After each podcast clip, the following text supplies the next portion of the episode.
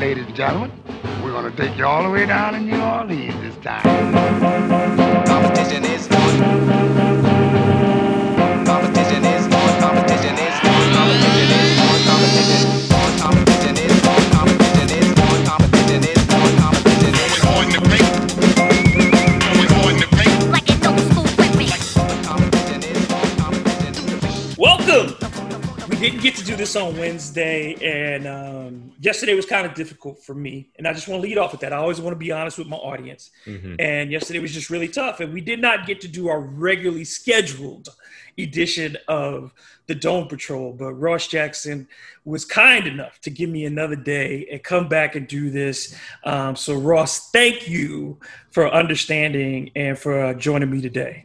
Yeah, oh, man, absolutely. No, I completely. I was look. We were all there, dude. We were all there. I want to say your name. Everything going on with Breonna Taylor. Like I'm 100 percent with you, and I got you. If Dome Patrol needs to shift to a Friday, we shift the damn Dome Patrol. It does not matter. There are things more important. That was one of them. I'm glad to see you. I'm good. I'm glad to talk to you. Here we are. We can roll, man. It's all good anytime. And I'm gonna say this. Yesterday I was open and I said I just I'm frustrated. And I told you and I mm. told some other people.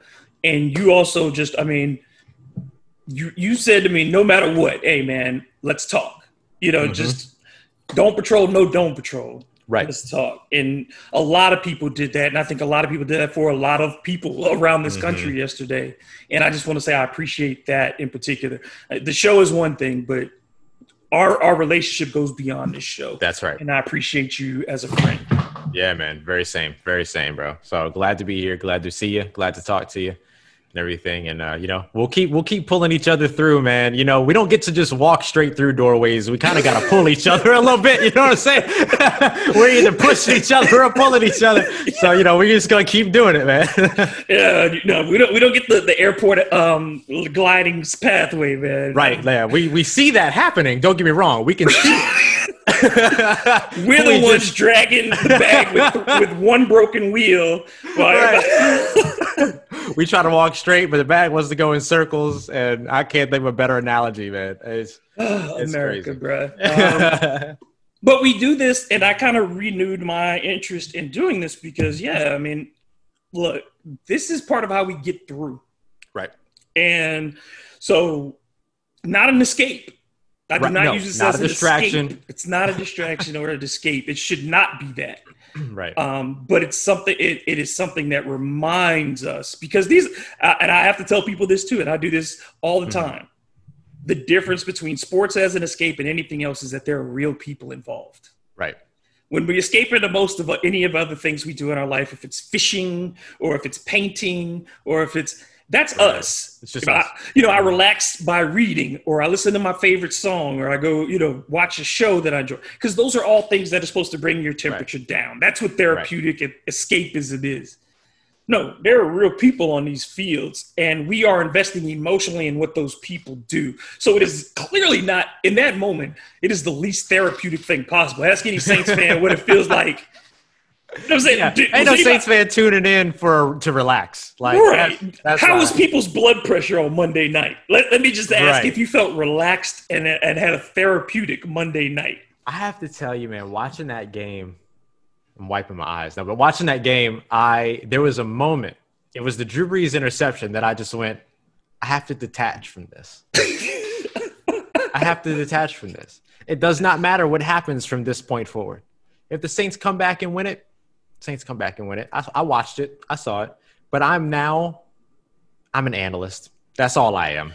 And I like completely detached myself from it. And uh, you know, my fiance was sitting there, and she was like, "Are you, are you sad? Like, are you frustrated? Are you upset?" And I'm like, "No, I don't feel nothing right now." And we I just- learn- you had to click it. You had to flip the switch, man. You had to flip it. Yep, there's sometimes where that's why I'm glad I do this job sometimes because I get to d- mm-hmm. remove all the emotion and not be disappointed because I'm like Yep. I just have to talk about the reality of this. I don't. This Yep. is this is just this is a job. This Yep. is not my feelings. I literally just went.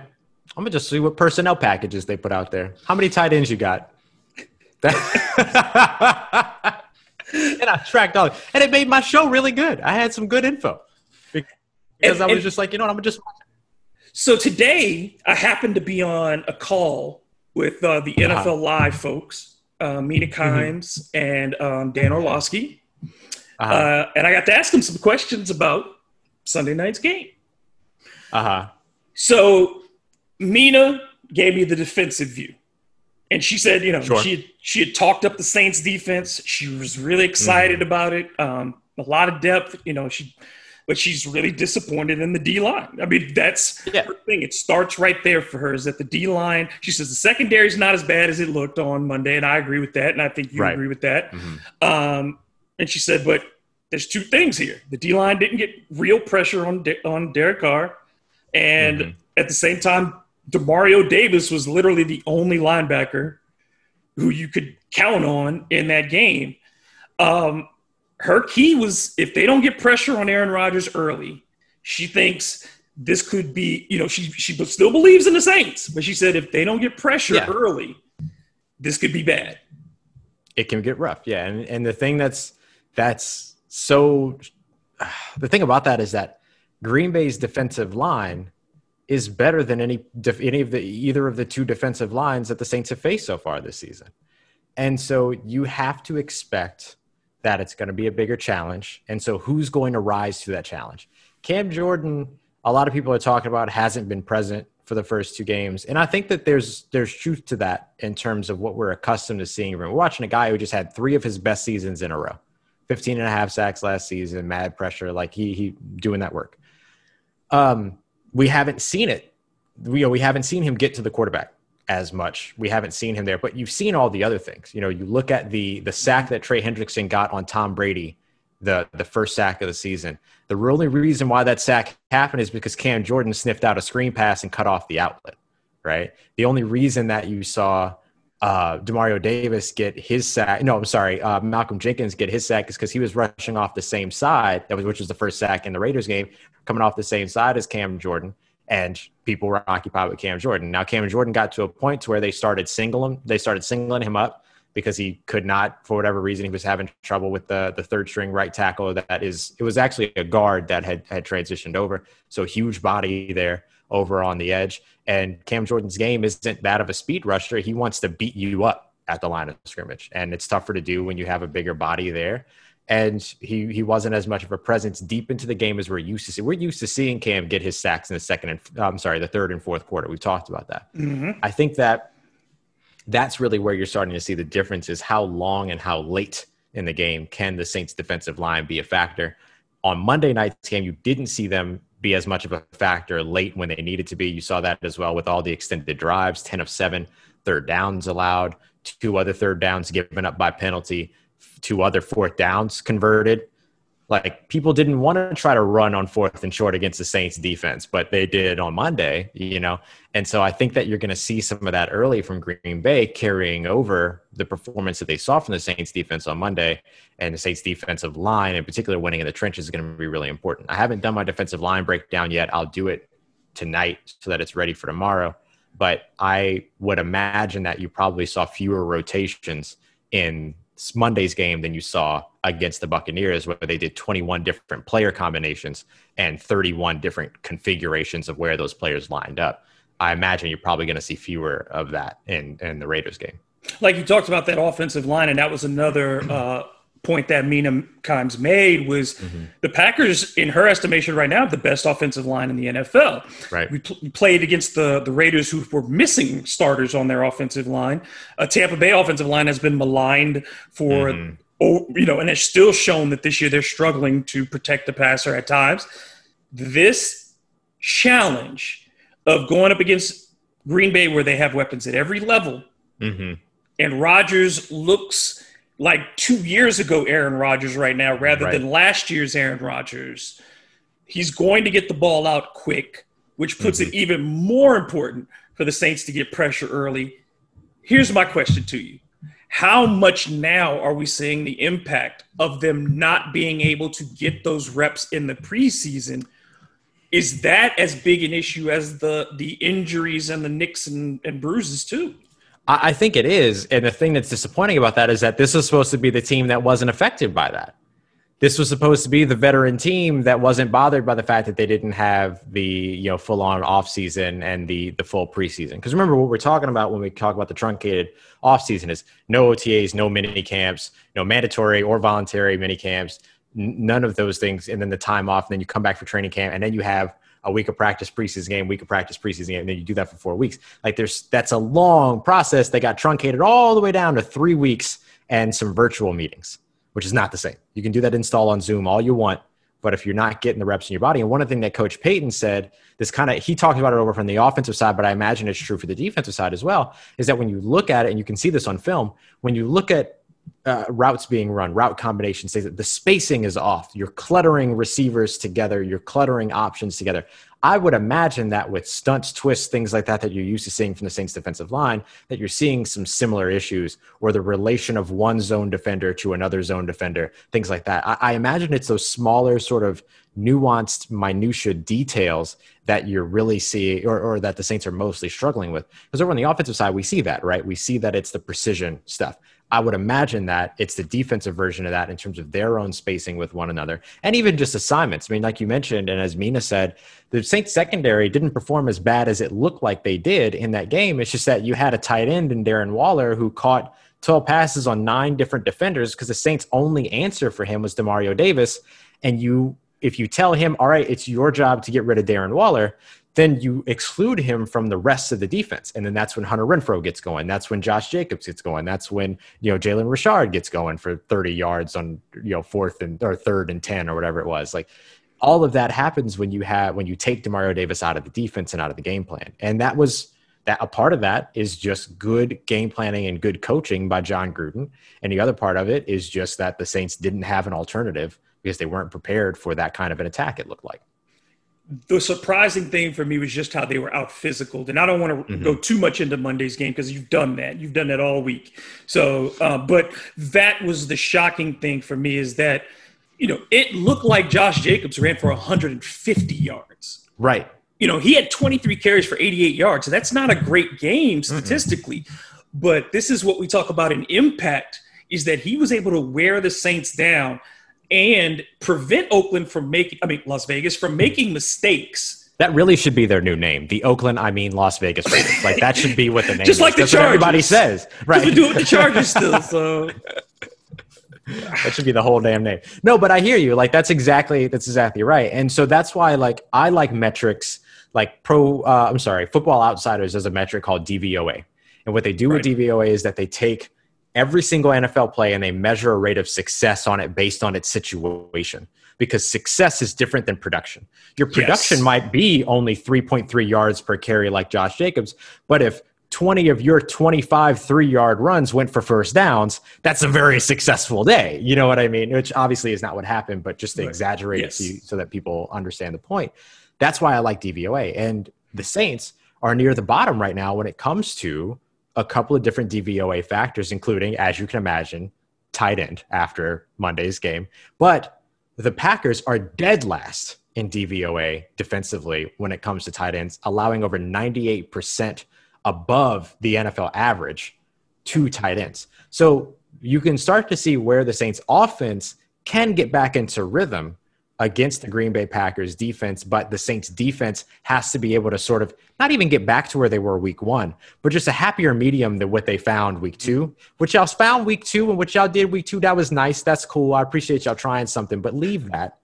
And then you can adjust to something that maybe fits a little bit more adequate in terms of what you need for the offense to get rolling. Because the Saints offense had one possession in the third quarter of that game, five plays. That was it. And, then by then, what are you going to do? lastly, before we leave the defense, the mm-hmm. linebacking corps outside of Demario Davis, who have we mentioned?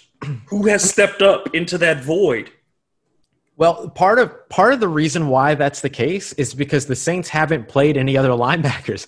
They've played Demario Davis and Alex Anzalone a ton, and Alex Anzalone for his assignments have done well in terms of what you can dictate and what you can prescribe on him based upon what his primary coverage responsibilities are. But if you rule in the plays that he is near and has the ability to affect but hasn't affected, that's when you start to see him maybe struggle a little bit more, even though they're not his assignments. But you know, we think about players like Marcus Williams who have so much range that they can at least get into range, like into the vicinity to either make a play or not. Alex Anzalone struggling a little bit with that, which of course he's coming. You know, we talk about a guy who hasn't had an offseason. He has had a very long offseason in terms of from his injury and everything not being able to come back last year. So outside of that, though, the only other linebacker to get playing time for the Saints was Kaden Elliss on week one's game, three snaps. They didn't play a third linebacker a single snap during the Raiders game. And the, the reason why they're doing that is because they feel very good being able to limit the run based on their nickel, like just using their nickel set. They've done a very good job with that. And if they really need to limit the runner, they feel like it's an obvious running down, they come out in a bear formation with five defensive linemen, which is still six DBs, but a little bit different than your nickel than your nickel set. So that's the way that they've been handling the run, and they've done a good job against the run, as we mentioned, with the nickel sets. But you start to wonder are you going to try to figure out what's going on here in the second level here soon by making sure that you can get more of those zone defenders in the middle? The other thing that they struggled with because of that, that might have taken some of the, maybe alleviated some of the eyes on the linebacking corps, is that Malcolm Jenkins spent more time in man coverage than he needed Yes. to spend in this game. Yes. And if you have him and you use him in a way to where he he patrols over the middle in what's called a robber role, to where he comes from that deep safety look and then patrols the middle of the field lower than the deep safety, which would be Marcus Williams, that's a better and more advantageous way to use him. Use him at the line of scrimmage as a run defender. Use him at the line of scrimmage to blitz. Use him back 12 yards off the line of scrimmage to play the deep zone after the snap. Use him in that robber role. Don't use him in man-to-man coverage. And we saw why he struggled against the running back side of the backfield. He struggled against Darren Waller. He struggled against former LSU Tiger Foster Moreau, uh, allowing that big wheel route. That was a huge Yes. play. Put him in more advantageous situations to play defense over the middle or deep. And then maybe that helps to either, if you have him playing deep, you have the linebackers free to play the middle. If you have him in the middle, then you have the linebackers free to play the run.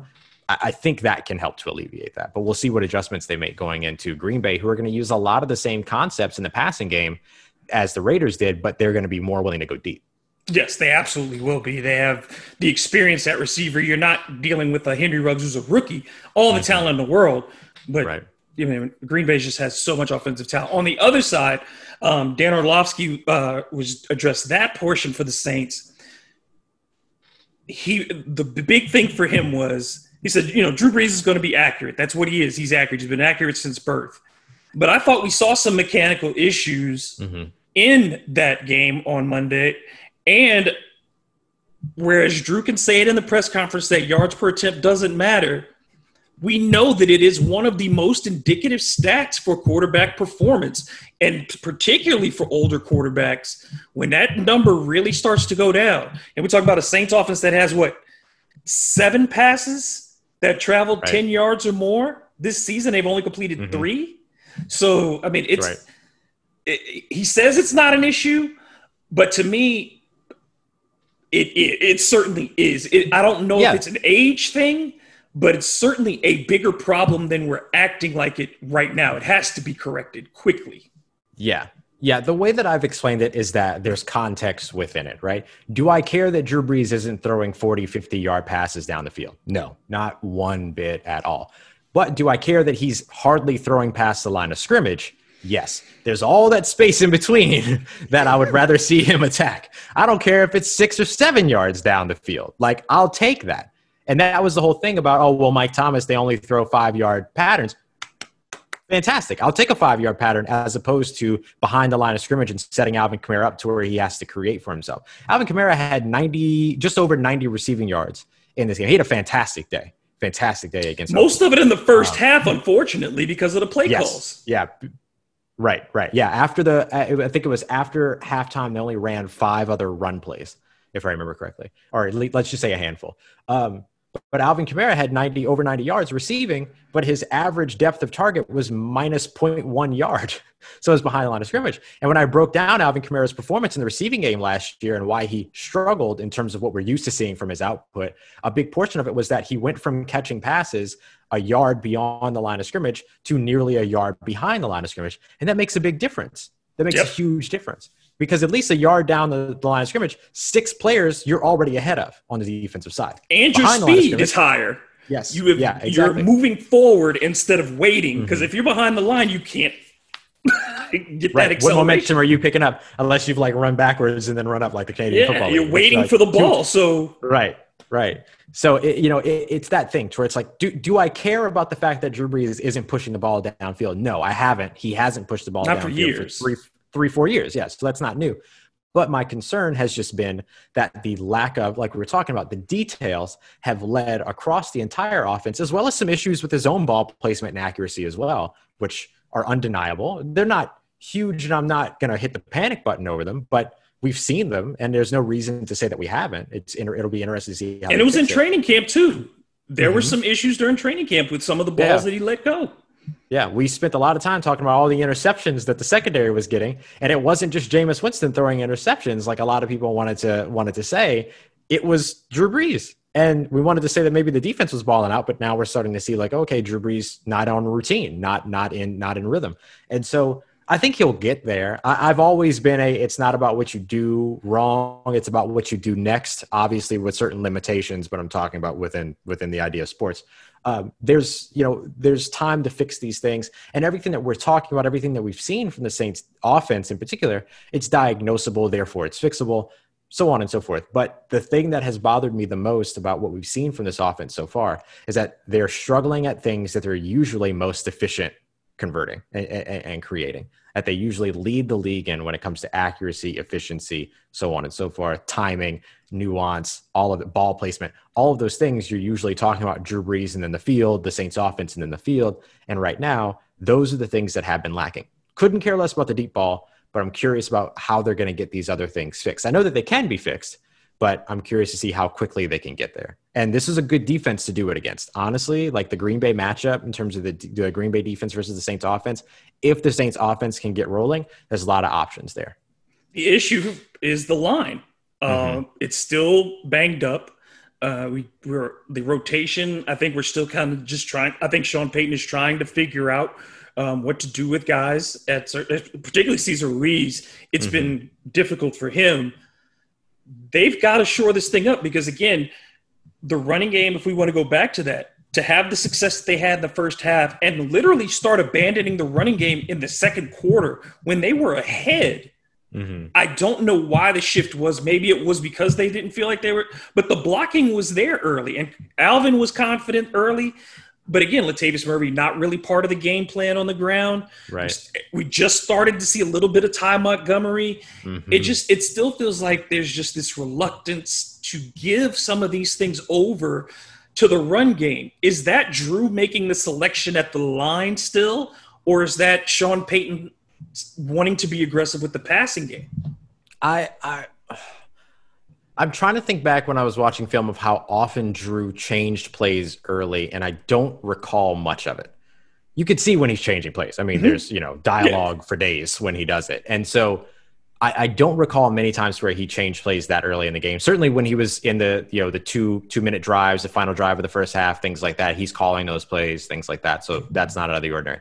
But outside of that, it mostly came down to essentially the the play calling, which I do think that the play calling was actually improved in the Raiders game as opposed to what we saw during the Bucks game. It's just the execution was the big issue, and I think that's the biggest difference between what we've seen from you know you think back to last year with Aaron Rodgers struggling in Matt Lafleur's system. A lot of it had to do with the uh, the the execution more than anything else. And I think we we're seeing the same thing with New Orleans right now. It's where execution has been a big part of the conversation in terms of what needs to get fixed. And so I look at play selection probably being a part of that, but the Saints didn't completely i mean the, the the the thing that stunk for them was that they started to lean a little bit pass heavy in that second quarter probably with the intent of not abandoning the run but then they only came back after the first half to get one possession in the third quarter and they were still only down seven. Right. But remember though that that third that that possession that they had in the 3rd Mm-hmm. quarter was the ones where they also had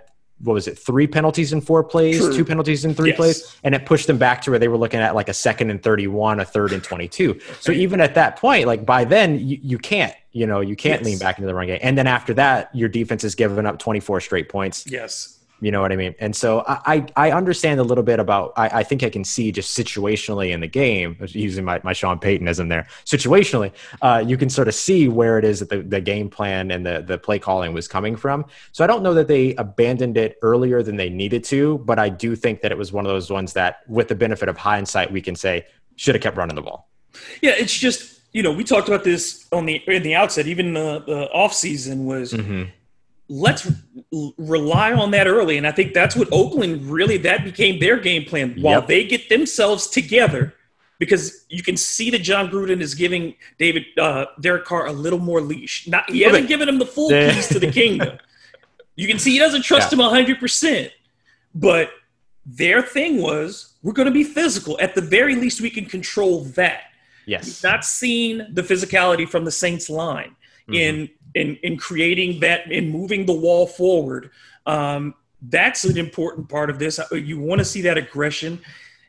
You kept a couple guys who maybe are not the most aggressive in that that way. Andrus Right. Peat is a very good pass blocker, but he's not a road grader in the run game. right. And that's to me where you're starting to feel the loss of a Larry Warford because in the run game, his size it makes Yeah. such a and his mentality. He's a, a forward Right. mover in that spot. Yeah. Yeah, he's very much a I will line up across from you and I will beat you. Like that's what my my job is. Now I'm curious, and and this is why I hope that Cesar Ruiz gets in the fold on Sunday. I, I worry about him getting into the fold against the Green Bay defensive line, but if they don't have Kenny Clark, it makes it a little bit easier. But he has to deal with Za'Darius Smith, who is a defensive end and an outside linebacker, but in terms of pass rush win rate, he's the sixth best defensive tackle. So he's winning on the inside uh, just as well. But if you have Cesar Ruiz, then you have all of the athleticism that you want, that you wanted on that offensive line to do more of those zone runs, those outside runs. Right now, because you have Nick Easton, you're really not able to put together the full playbook of mm-hmm. the run game that you wanted to put together, that style of run game that does benefit Andrus Peat, which is let him pull and get out in front and utilize his athleticism as opposed to I'm going to beat you straight ahead because this is my gap assignment, right? So I think that that is something that can help is that the style of play with Cesar Ruiz in in the running game, I think, I believe, will shift to a point where it allows the athleticism of these players in the run game to make up for the lack of physicality in the run game, which I believe is what the Saints wanted in the first place. So I, I'm, I'm curious to see how quickly Cesar Ruiz can get can get involved. One of the other things that they that uh, Orlovsky noted was that this this should be a big game for Jared Cook, and as you gave away that, that Green Bay has struggled against tight ends. Um, Jared Cook's played outstanding football uh, in these first two weeks. He looks so good um, in those routes. Uh, what what are they going to do to get him more opportunities? Because clearly he has to be the number one while Emmanuel Sanders. I, I don't want to be on the Emmanuel Sanders garbage way. I think that the people are overreacting to that. No, no, no. He's playing Yeah. in an unfamiliar spot right now. Um, and, and learning himself. And, and like I said, timing has been such a big part of this. They haven't gotten Mm-hmm. it yet. I'm not calling him a bust, but Jared Cook Right. has to be number one right now.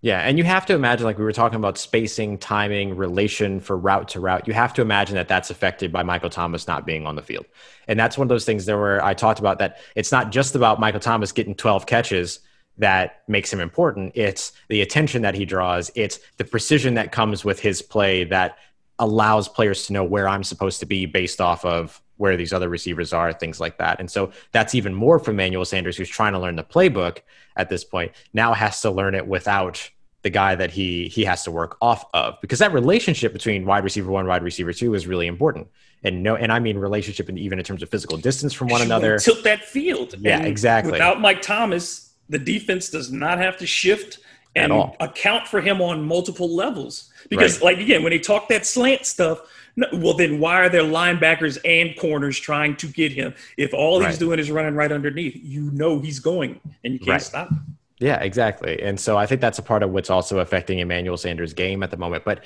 I mean, if you're going to trust anybody to to get it right, It's Emmanuel Sanders. Like this guy has been doing this and he's done this. Like he's had to he's had to become the number one guy when Demaryius Thomas was injured. He's had to do this same thing before, and it takes time. It takes adjustment time, things like that. But you want to see it come along quickly. The good news is that what the Saints did last week, I thought was really interesting. To where they let Tre'Quan Smith sort of hold the weak side receiver role, the X receiver role that Michael Thomas usually holds, which I think is probably Tre'Quan Smith's best fit, just in terms of what he knows how to do. That's he did that in college. He's done that growing up. He's done that his entire life playing football. That is a position that he knows very well and that he's very comfortable in, a role that he can serve. He's not Michael Thomas, and the drop off is still huge, don't get me wrong. But in terms of where he's probably your best asset right now, without a Michael Thomas on the field, that could be it. And the advantage to that is that I talked about the Green Bay Packers being dead last in D, uh, defensive DVOA against tight ends. They're also near the bottom when it comes to the strong side flanker wide receiver, the Z wide receiver, wide receiver two, and the running backs in the NFL as well. They're pretty, I think they're like 29th, 26th, somewhere there. So those are the three spots that I identify as the three places that the Saints need to get production from in this game. And it's not wild to say that that your tight end, your second wide receiver, and your running back are the guys that carry your offense. There's nothing crazy about that. You know what I mean? Mm-hmm. So it, it's not impossible for them to do that. So when it comes to Jared Cook, he needs to be the guy that they're able to use to attack over the middle against this uh, this Green Bay defense. What they'll do a lot is that they'll put Za'Darius Smith in the middle of the defensive line so that they can bring another rush linebacker on. So they'll be playing with a pair of edge rushers, another edge rusher in the middle, and then a rush linebacker that can also run. The advantage of that is that if they're also in nickel sets, they only have one linebacker left to patrol the middle of the field. So that's where they get chewed up quite a bit. And that's where all NFL offenses want to attack. So that would be helpful for the Saints to have that. The the Packers don't have a tight end, they don't have a safety. Maybe Darnell Savage can keep up in terms of speed with Jared Cook, but having both the size, combination of, yeah. of size and speed, you're not going to find it. So that's one of the reasons why I think Jared Cook is going to be huge in this game or needs to can be huge in this game if the defense can get rolling. I'm sorry, the offense, excuse me. Um, and then Emmanuel Sanders snapping into the offense and finding ways for the offensive game plan to lean to what he knows. They're going to be able to do that by going away from Jaire Alexander, who's a fantastic young corner since he's come into the league. And then, of course, the uh, the Green Bay Packers have notably struggled in the run game so far, and they've struggled against opposing running backs. So let Alvin Kamara, let Latavius Murray do what they've been doing already this season. I, don't think you have to change too much when it comes to Latavius Murray and Alvin Kamara. I'd rather see more Latavius Murray early, early as we talked yeah. about early in the game, early in downs, and then really take advantage of Alvin Kamara in the red zone where he's so effective. But either way, you're looking for you're looking to cash in with those those four names is hopefully is what I'm what I'm thinking for the Saints if they're able to get rolling. And the thing for me with the loss of Mike Thomas is that the one thing that makes him unlike any other receiver in the league is that he creates his own space where there is right. none. You know, like that's that is a gift. It's not something you can mm-hmm. teach. It doesn't matter how big somebody is on him. You saw it in the game he got hurt. He made that catch where he's coming across. There's no nobody else makes oh, that catch. Right. Nobody else makes that catch. So right. now for Drew, I think too is they the Saints have to do something to give that extra half second of separation for the receivers. And Jared Cook is the is the one who can create that on his own. Alvin Kamara mm-hmm. can kind of create that on his own. But like you said, you've got to give him that opportunity to get past the line of scrimmage. So to me, that's why when we talk about the running game being so important early, is that it makes the defense account – for those guys in the backfield. In the second half, mm-hmm. once the Raiders had no reason to account for the backfield anymore, it right. completely changes the way because you've already given up on one side of the field because right. Mike Thomas isn't there. So it's just that is the thing. You ha- even if you're not running for big yardage, you have to remain somewhat balanced. Yeah, feed the hot hand. I mean, it's it's not much different than it's not much different than the NBA in that in that feel, right? Feed the hot hand. Tre'Quan Smith had a great day, uh, but tar- targets, everything kind of started to go away from him. Um, uh, Michael Tom, excuse me, um, Alvin Kamara was having a fantastic day. The focus started to go away from feed the hot hand and and and see what you're able to cook up with that. The other player that I would keep in mind too, because like Josh Hill is going to be in a lot. Josh Hill probably got in a lot of trouble. Mm-hmm. He probably got in a lot of trouble because he stopped running that route that went incomplete by Drew. I think so. I'm curious to see if maybe next time you know, we saw Jared Cook run that same route week one. We saw Josh Hill run that route week two. I'm curious to see if maybe Adam Trautman runs that route week three. And they're getting a little bit more comfortable with Adam Trautman. He's performing really well in the run game. Does he get, he had the, the one catch for 17 yards down the field. He looked really nice there. Does he get more opportunities too? Like, is, is that's the other thing is that when you look at the other receiving options for the Saints, we haven't even talked about Taysom Hill today. And Uh, we're about to. I got a yeah. question on that one. Yeah. Perfect. Yeah. I, I- I think getting those other players involved, which if the Saints offense can catch its rhythm, you know they're going to spread the ball around. So curious to see how those other players get involved, like Deonte Harris, who also looked really promising when he had the ball in his hand the couple of times that he did, the, the few opportunities that he had against Vegas. How how much has that been a shock that Taysom has six touches in two games um, when the whole justification for paying him the money that they paid him was we're going to use him a lot more this year. Well, he's being used a lot less Yeah. in a situation where they need more potentially explosive plays. Yeah. I look, I'm sure that there's a, a reason. I mean, he's out there in terms of like being out there for snaps, but he's not getting the attention. I mean, when I saw him catch the first pass of the season, I was like, oh, okay, it's coming. Like they're going to feed this dude all the time now. But during that Raiders game, we didn't see that much with him. Even during the Bucs game, we didn't see too much with him. Now, there was the pass that was low and outside late in the game to Tre'Quan Smith in the fourth quarter, I want to say, that we I, was one of my like most concerning plays by Drew Brees just just because of ball placement. It's something mm-hmm. you don't usually see from him. I'm not like ringing the alarm on him, but I was curious about that pass.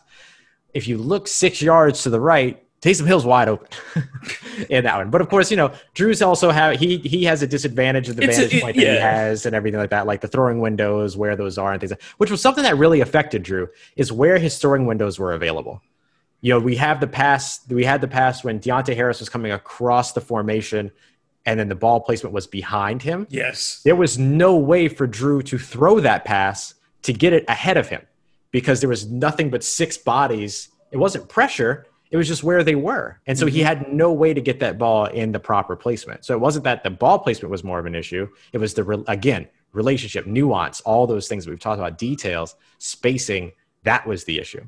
So I, I think that when it comes to Taysom, I, think that perhaps his opportunities are coming, and that there's still an op- there's still a focus on utilizing him more, especially with how much they paid him.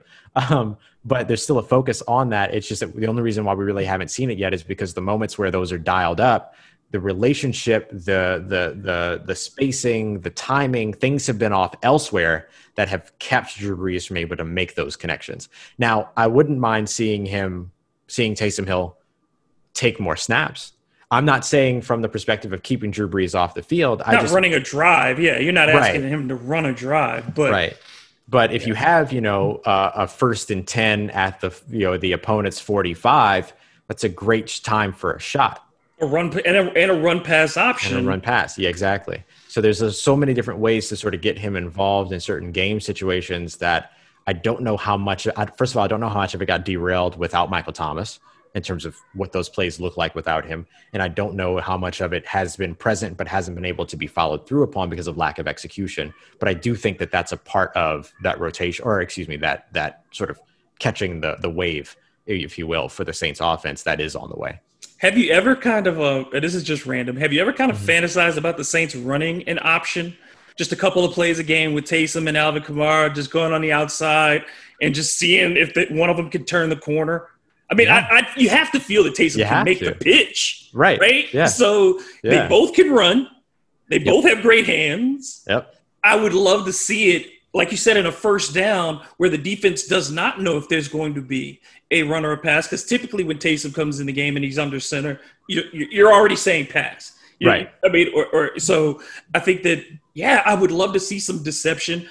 I'm not questioning Sean Payton, though. Not at all. Not at all. He, for me, It's just to, like- to question it was a play call. I'm just, I'm just saying in my daydreams, every Right. once in a while, I'd like to see an option play. That would be cool. Right. Or, I mean, the other thing is that, you know, we saw the Wildcat formation come out week one with Alvin Kamara under center, Latavius Murray, Tom Montgomery on his hips, and then Deonte Harris in the backfield. You can run that same option play starting the ball in Alvin Kamara's hand with Taysom Hill as the option. Like, there's so many different things. Remember, we watched them run a fullback quarterback option Yeah. last year against the Bears. Like, there's so many possibilities. And I think that uh, uh, some of it has to do with comfort, some of it has to do with familiarity, eh, not familiarity with one another, but familiarity with play calling and things like that. That I think you're going to see more of that creativity. And this is a time for Sean Sean Payton to be creative because he doesn't have Michael Thomas. So you have to be creative in order to find other ways to make this offense work. And that was something that I I spoke highly of about him going into this Las Vegas game was that geniuses get bored. Now here's an opportunity for him to to have some creativity and have you know figure out what that that creative As we saw last year with. Teddy. Like we saw last year with Teddy, exactly. And I, I still think that's on the way. I think we didn't see what we expected when it came to week two, but there's still you know 14 more games this season. Yeah, I think it's a bigger adjustment in the reverse. Yeah, Teddy could come in and at least he knew I've got Mike Thomas. right. You know what I mean? For so for Teddy, you had his, now you've taken that away from an, a 41 year old Drew Brees, Mm-hmm. and that does because because as we talk about rhythm, that just and it's so funny that in New Orleans we're talking about rhythm, Interesting, um, right? and that the Saints are out of rhythm. It's the weirdest, you know. It's just that, that's just so apropos. Um, but yeah, that those that ability to throw Mike Thomas those seven yard, eight yard um, throws are what gets him into that rhythm. Right. And I think that that you know even though the stat line he still was over sixty five percent completions and three hundred yards and all those things, Right. it felt like eating candy. It- it- you know what I mean? Like you Yep. looked at the stat, you're like that. That wasn't a, a Drew Brees 300 yard game. Not Yeah. one of the ones you want. That's that's one of the ones we let's throw that away. I don't want that on the record book for Right. most 300 games in my career. That's let's that cat went out. Yeah, yeah, I can do without that one. But the thing that's interesting is that like you look at his performance under pressure. I mean, sorry, without when he wasn't under pressure, which he wasn't under pressure for a ton of dropbacks. I think it was No, like eleven really, dropbacks yeah. if I remember correctly. But he was twenty of twenty-seven for two hundred and fifty-one yards and a touchdown, if I'm remembering correctly, without any pressure. Which even if that was just his stat line, that alone was his stat line, but you would have been pretty happy with that. Yeah. You know what I mean? You're happy with that. And so I think that that's the intent. And, and what helps do that is the run game. Uh, what also helps that is play action, which is something that the Saints were near the bottom of the league last year to do. You don't have to have an effective run game in order for play action to work. Statistically, it makes run you just have to do it right exactly like you don't have to be breaking off and and not to say that they weren't they were averaging 5.9 yards per run in that game you could have run a play action at any time you wanted to in that game and uh and and and drew brees looked good uh with play action but you don't see a lot of it for him in this offense. And I'm hoping that that will change because if you want to buy him more time, if you want to give him the opportunity to survey the field, if you need to create distance between him and the line of scrimmage because you're worried that the line of scrimmage is going to be set back a yard, run play action. Run play action, stall the defense, and let Drew Brees pick them apart. We haven't seen a lot of play action in the Saints offense, and I hope that we start to. Yeah, uh, I, I'm gonna get your prediction in just a second because I know you got to go. But I want to ask you this: This is interesting to me.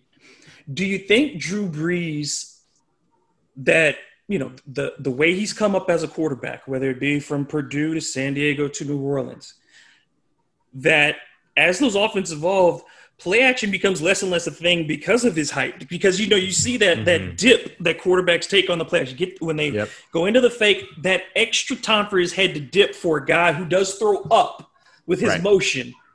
I wonder if he feels if he has just because most quarterbacks you see it that kind of a thing. Either you're a Brett Favre who never really relied on play action too, but did have a great Right. play action fake. Right. Aaron Rodgers, great play action fake. Russell Wilson, great play action fake. But Russ takes much deeper drops than Drew Much Brees does. So I think I, I just wonder if that's one of those things. Is just the way the Saints' offense is and the way he plays best. If he just doesn't feel as comfortable with the play action, that may be me projecting, but it's just I'm I'm just looking for an explanation, as a lot of people are. It, it, it could be that. It could be that. I mean, you see other quarterbacks of near his stature that still run play action. Baker Mayfield runs it a lot, eh, but you know he also has no offensive line. Uh, you look at Russell Wilson, of course, as you mentioned, and the way that they deal with his height and play action is by making is having him take deeper deeper uh, drops, which is easier when you don't have concerns with your arm strength, things like that. So I, I, it very well could be. And the other part of it too is just that Drew Brees likes to snap, take three steps, throw the ball. Yeah, and that's the rhythm that he likes it. to get Yeah. it. Right. That's the rhythm that he likes to get in. And so I think that it has a lot to do with sort of his own mechanics, just as much as it has to do with the rhythm of the offense that this is what we want to do. Snap, three step drop, throw. Snap, three step drop, throw. Less than two and a half seconds, don't want to hold on to the ball. I think that maybe play action might work. It might feel like it's counterintuitive to that. But at the same time, that that when does the timer really start when it comes to play action? Does it start at the snap between snap to throw, or does it start when you pull that ball out of the belly of the wide receiver to throw? because you it's about still- that. Yeah. right because you can still create the quick throw concept out of play action. And in fact, it also gives if you want to throw to the person that you just faked the ball to, Alvin Kamara, it gives them a running start in their route and allows you to throw the ball to them beyond the line of scrimmage. so there's, you know, so there's still concepts there that I think, you know, one of their favorite routes to run with Alvin Kamara is that angle rights, where angle routes mm-hmm. where he starts going out toward the sideline Yes. diagonally and then breaks back inside. You run that off of a play action, and that that sets up really well more times than not. And so I- I could see where there might be some hesitation, but I do think still that play action is something that's missing from this offense and sometimes to its own detriment. And I like it on the outside as well because you're Oh, sure. at all you want is that one step. Mhm. That's all you want. And even if you Right. want to get out quickly, let put that air underneath it and just Mm-hmm. give you if that, that play action gives your receiver that that hand to you know the opportunity to get their hands on the inside or, or on the outside, depending on how that route is, Mm-hmm. and and get a little bit of separation. So yeah, maybe they will add it. I think Sean Payton absolutely will make more adjustments, of course, over the next few Mm-hmm. weeks. The main thing, just like it was last year when Drew Right. Brees went down, survive this. Yep. Survive this. Yep. You, it, That's it. The, the whole thing is about how are you playing the last six weeks of the season. Yep. And and for my thing is during this time, this is really the time to, to try to, to make sure you limit Drew. Don't over rely on Drew because you have you're Mm-hmm. missing Mike Thomas and feel like okay, we got to make Drew do these things because I think it will have a negative impact on the back end of the season. Yeah. Yeah. I agree. I agree. I mean, you don't have to come out here and like completely fix everything this week. No, You just have to, as you said, you got to survive. That's all it is. It- it- that's it. And I- I, don't think the locker room is going to break up. I don't think, you know, you have that No. kind of concern. I don't think you have a, a morale concern. And I don't think it was a case of playing down to the opponent. I just think there are things that have to be worked out. And, and this is going to take time. Some teams are catching it faster than others. That's just how it is. Uh, but the Saints got to run their race. And that, that can still lead to some very good things for them this season, especially when you look around the NFC right now, and I don't, you know, even Green Bay, I don't, I, they're a three point dog, but I would Right. say that Green Bay is the, to me, they're the favorite this weekend. But even Mm-hmm. if they win this game, I don't think they're the best team in the NFL. You know what I mean? I don't think they're even the best Yeah. team in the NFC. I think the best team right now is Seattle, but Mhm. that can change at any time this season. At any time. So I'm not worried. No reason to. I mean, this is this is a game that feels like we can go back to it and say, "Oh, turns out that was a must-win game."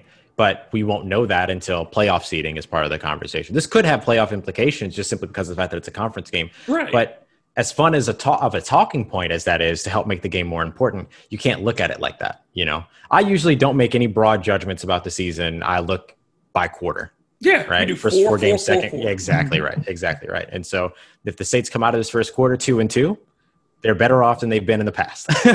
you know what I mean? Yeah, because you'd expect no matter what happens this weekend, it's likely that Matt Patricia's coaching for his job when they go to Detroit Yeah. the Yeah. week after. Because Detroit's going to get stumped this weekend. It's, it's going to be bad. Yeah. Uh, like I said, the Saints are three point uh, favorites right now. Some have it around two and a half, but still basically a field goal game. I am. Uh, I I think this game actually score wise looks very similar to the Vegas game. This is a game that's like a six point game at the end, in my opinion. Yeah. I think Green Bay pulls this one out just because they're healthier and Right. they're in rhythm right now. And there's no shame in it if the Saints win, but I think it's going to be how they play uh, more than the score for me. Yeah, I completely agree. I, I look at this game as being like a 35 to 27 uh, or 35 to 24 even type of victory for Green Bay. If the Saints can get that going, like if they're able to get to the point to where they're dropping 27, I think that's a good out. That's a good. That's a good sign for the Saints offense, regardless of what they what you're looking for in this game. Of course, you want the team that you love to win. I get it, but what you're looking for in this game is to see improvement for the team from week two. You're you're watching week three Saints versus week two Saints. Absolutely. That's that's the important part of this game.